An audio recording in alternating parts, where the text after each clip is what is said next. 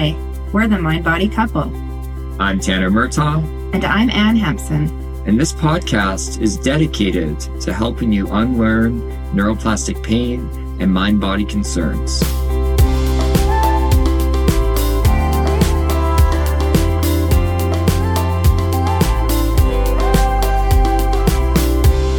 Hi, everyone. Hi, everyone. Welcome back. Welcome to our podcast today. We have an important topic today. We want to discuss trauma and its connection to chronic pain. Mhm. And when we're recovering from chronic pain, chronic symptoms that are a mind body issue, Mm-hmm. trauma has a big role in this. Yeah, It has a big role in what triggers and perpetuates our physical symptoms. And also in terms of healing, a lot of times we need to process trauma.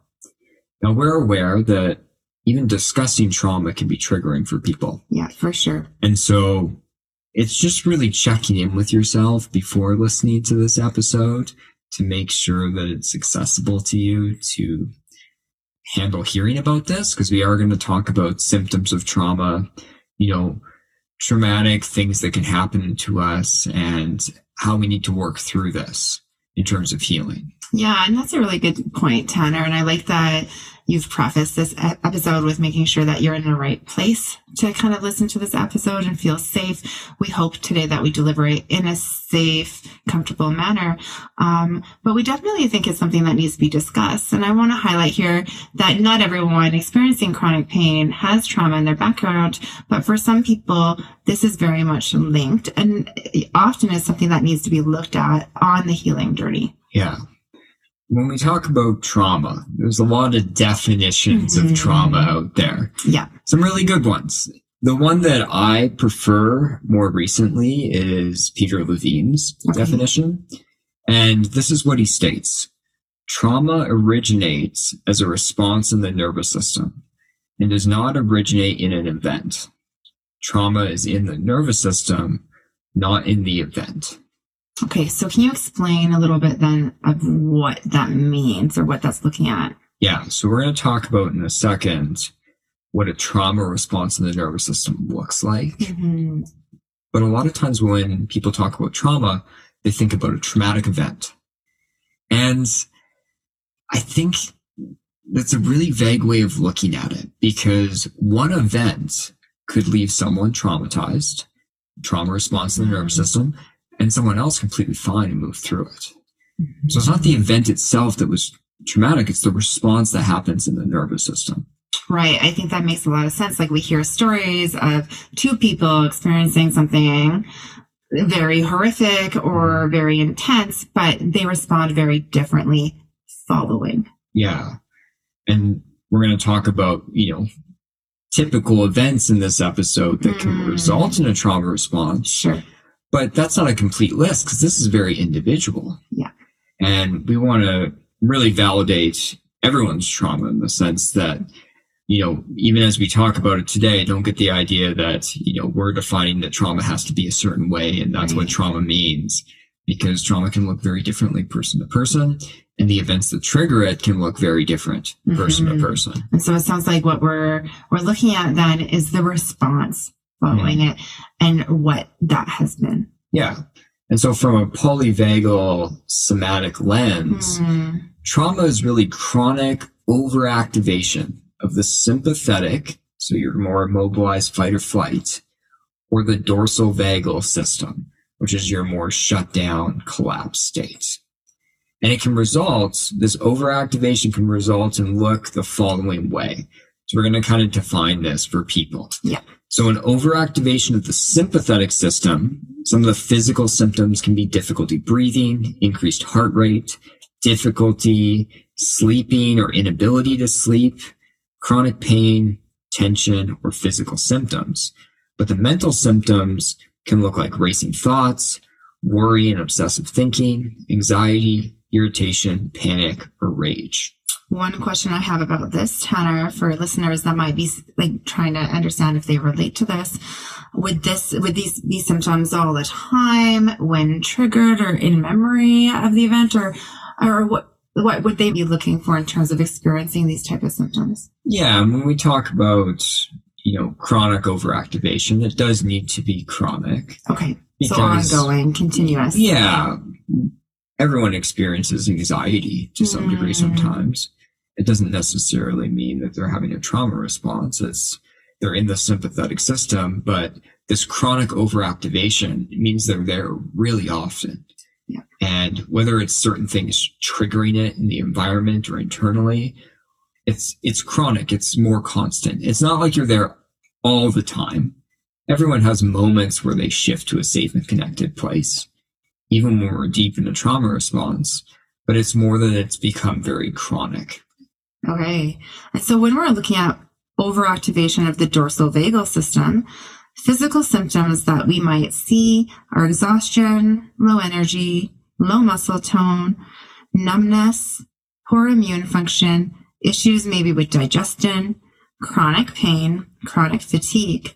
Mental symptoms that we might be looking for are dissociation, depression, numbness, disconnection in relationships, and just like a general lack of responsiveness. And so when we talk about chronic pain and symptoms, Mm. it can very much result from a trauma response in the nervous system. Yeah. And so to heal from chronic pain and symptoms for a lot of people, we need to process our trauma. We need to regulate our nervous system to get consistent, you know, reduction or elimination in symptoms. And now, therapeutically, I think that can be very scary for a lot of people to think of, okay, I have to process that. I have to go back to that. And so, what would you say to that, Tanner, as a therapist? Yeah. And you're right. It can be scary starting to work Hmm. through trauma.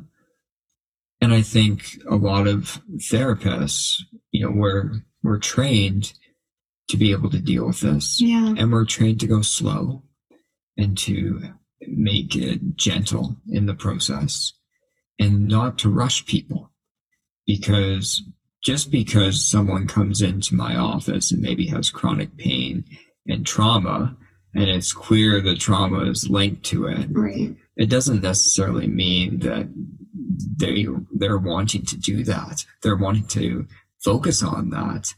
And you know, you want to make sure the therapist that you're seeing is respecting that. Mhm. That, you know, people make their own decisions around that.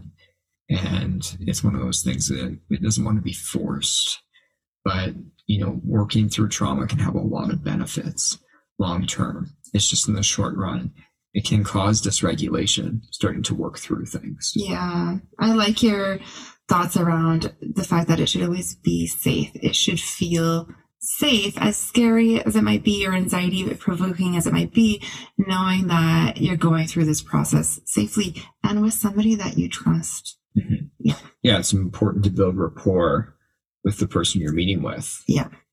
To ensure that you feel safe in that relationship as you start to process trauma and Mhm. work through things. And there can be a lot of benefit. We've seen this Yeah. because trauma is highly linked to widespread chronic pain, fibromyalgia, migraines, headaches, fatigue, and other mind body symptoms. Mhm.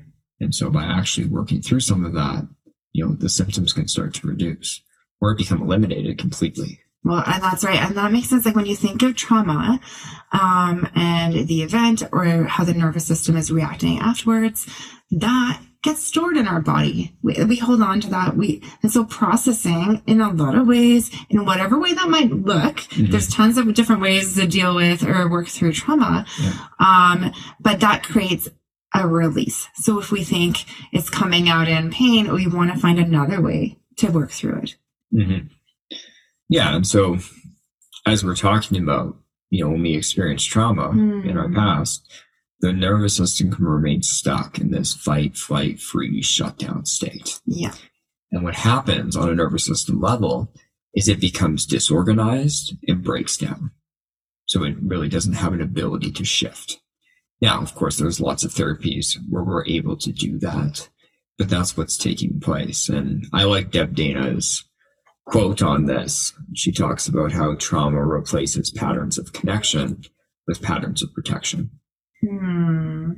So when we're in when we're in a ventral vagal safe and connected place, we feel calm, we feel socially engaged with the world, we feel connected. hmm You know, our nervous system's looking to connect. But when we start to get into these defense states, all of a sudden the goal is protection. Okay. The goal is to protect.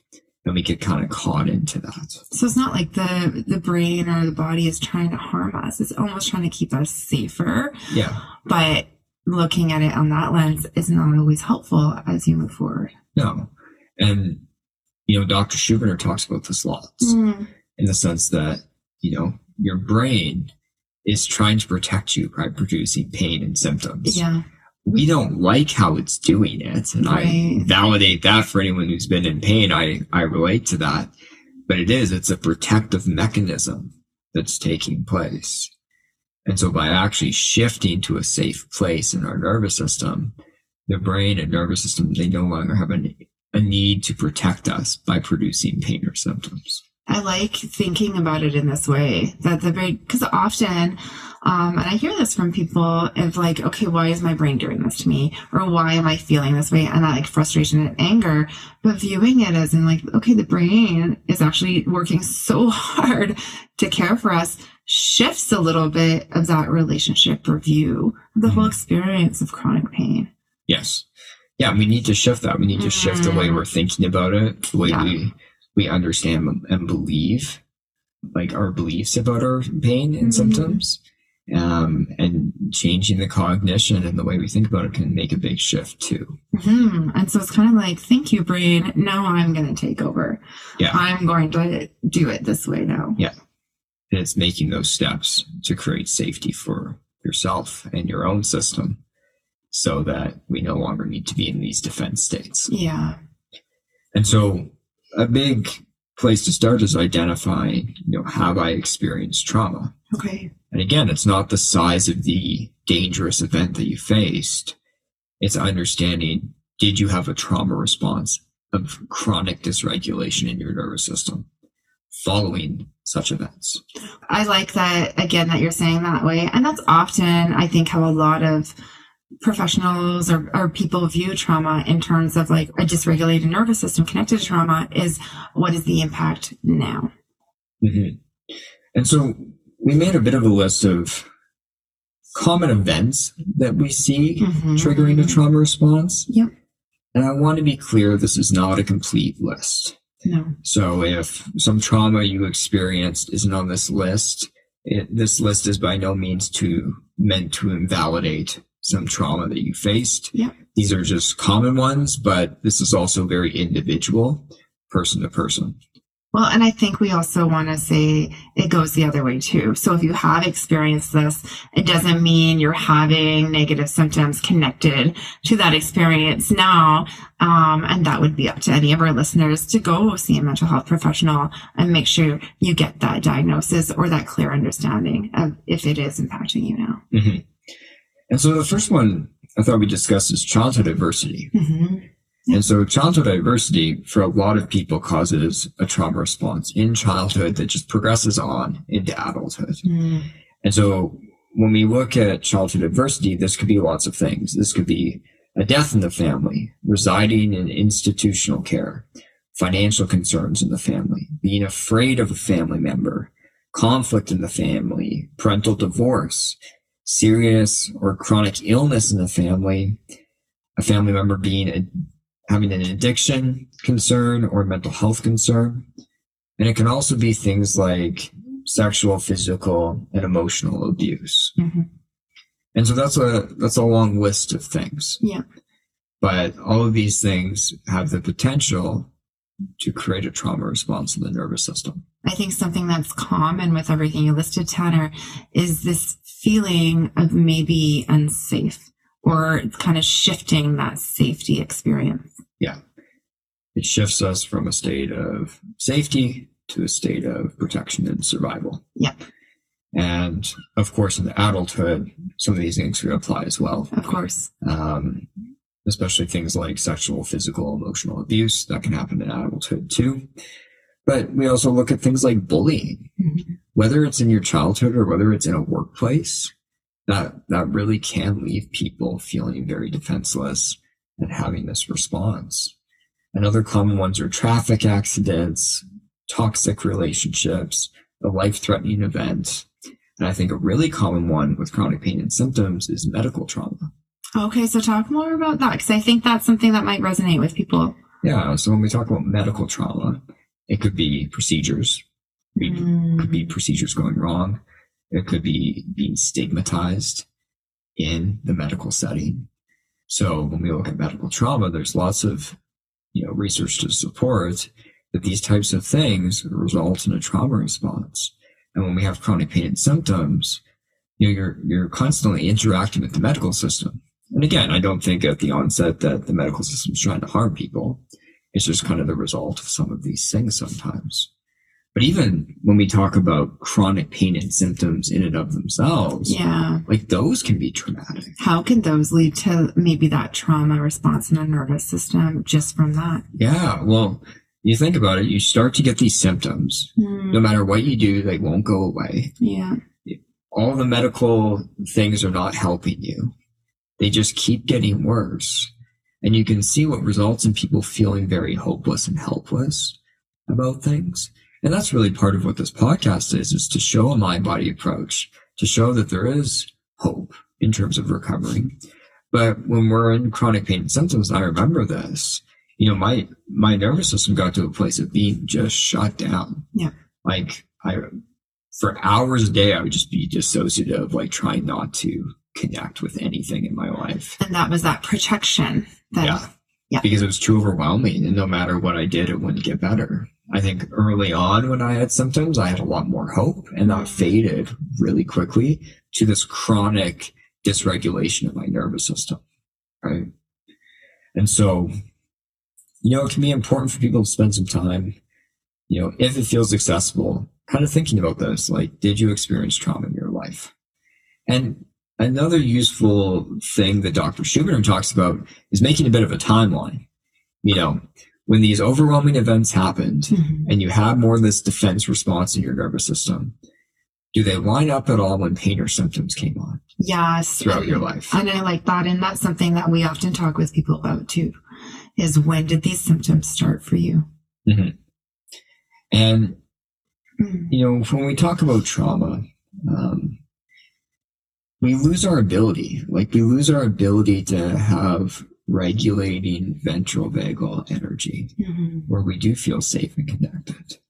And we lose that ability and homeostasis in our nervous system gets all off balance. So I looked up the Mhm. definition of homeostasis Okay, in, in- in the dictionary. I love that in these show notes I put dictionary definition. I don't know, I don't know what else you put, but homeostasis can be defined as a stable equilibrium between interdependent elements, especially as maintained by physiological processes. So trauma, it interrupts the natural flow of your nervous system Mm. because our nervous system, we've talked about this before, it wants to have this flow between having more energy and having less energy. And this makes sense as you go about your day. Yeah. We all experience this. Earlier today, I was doing like a presentation, so I had more energy.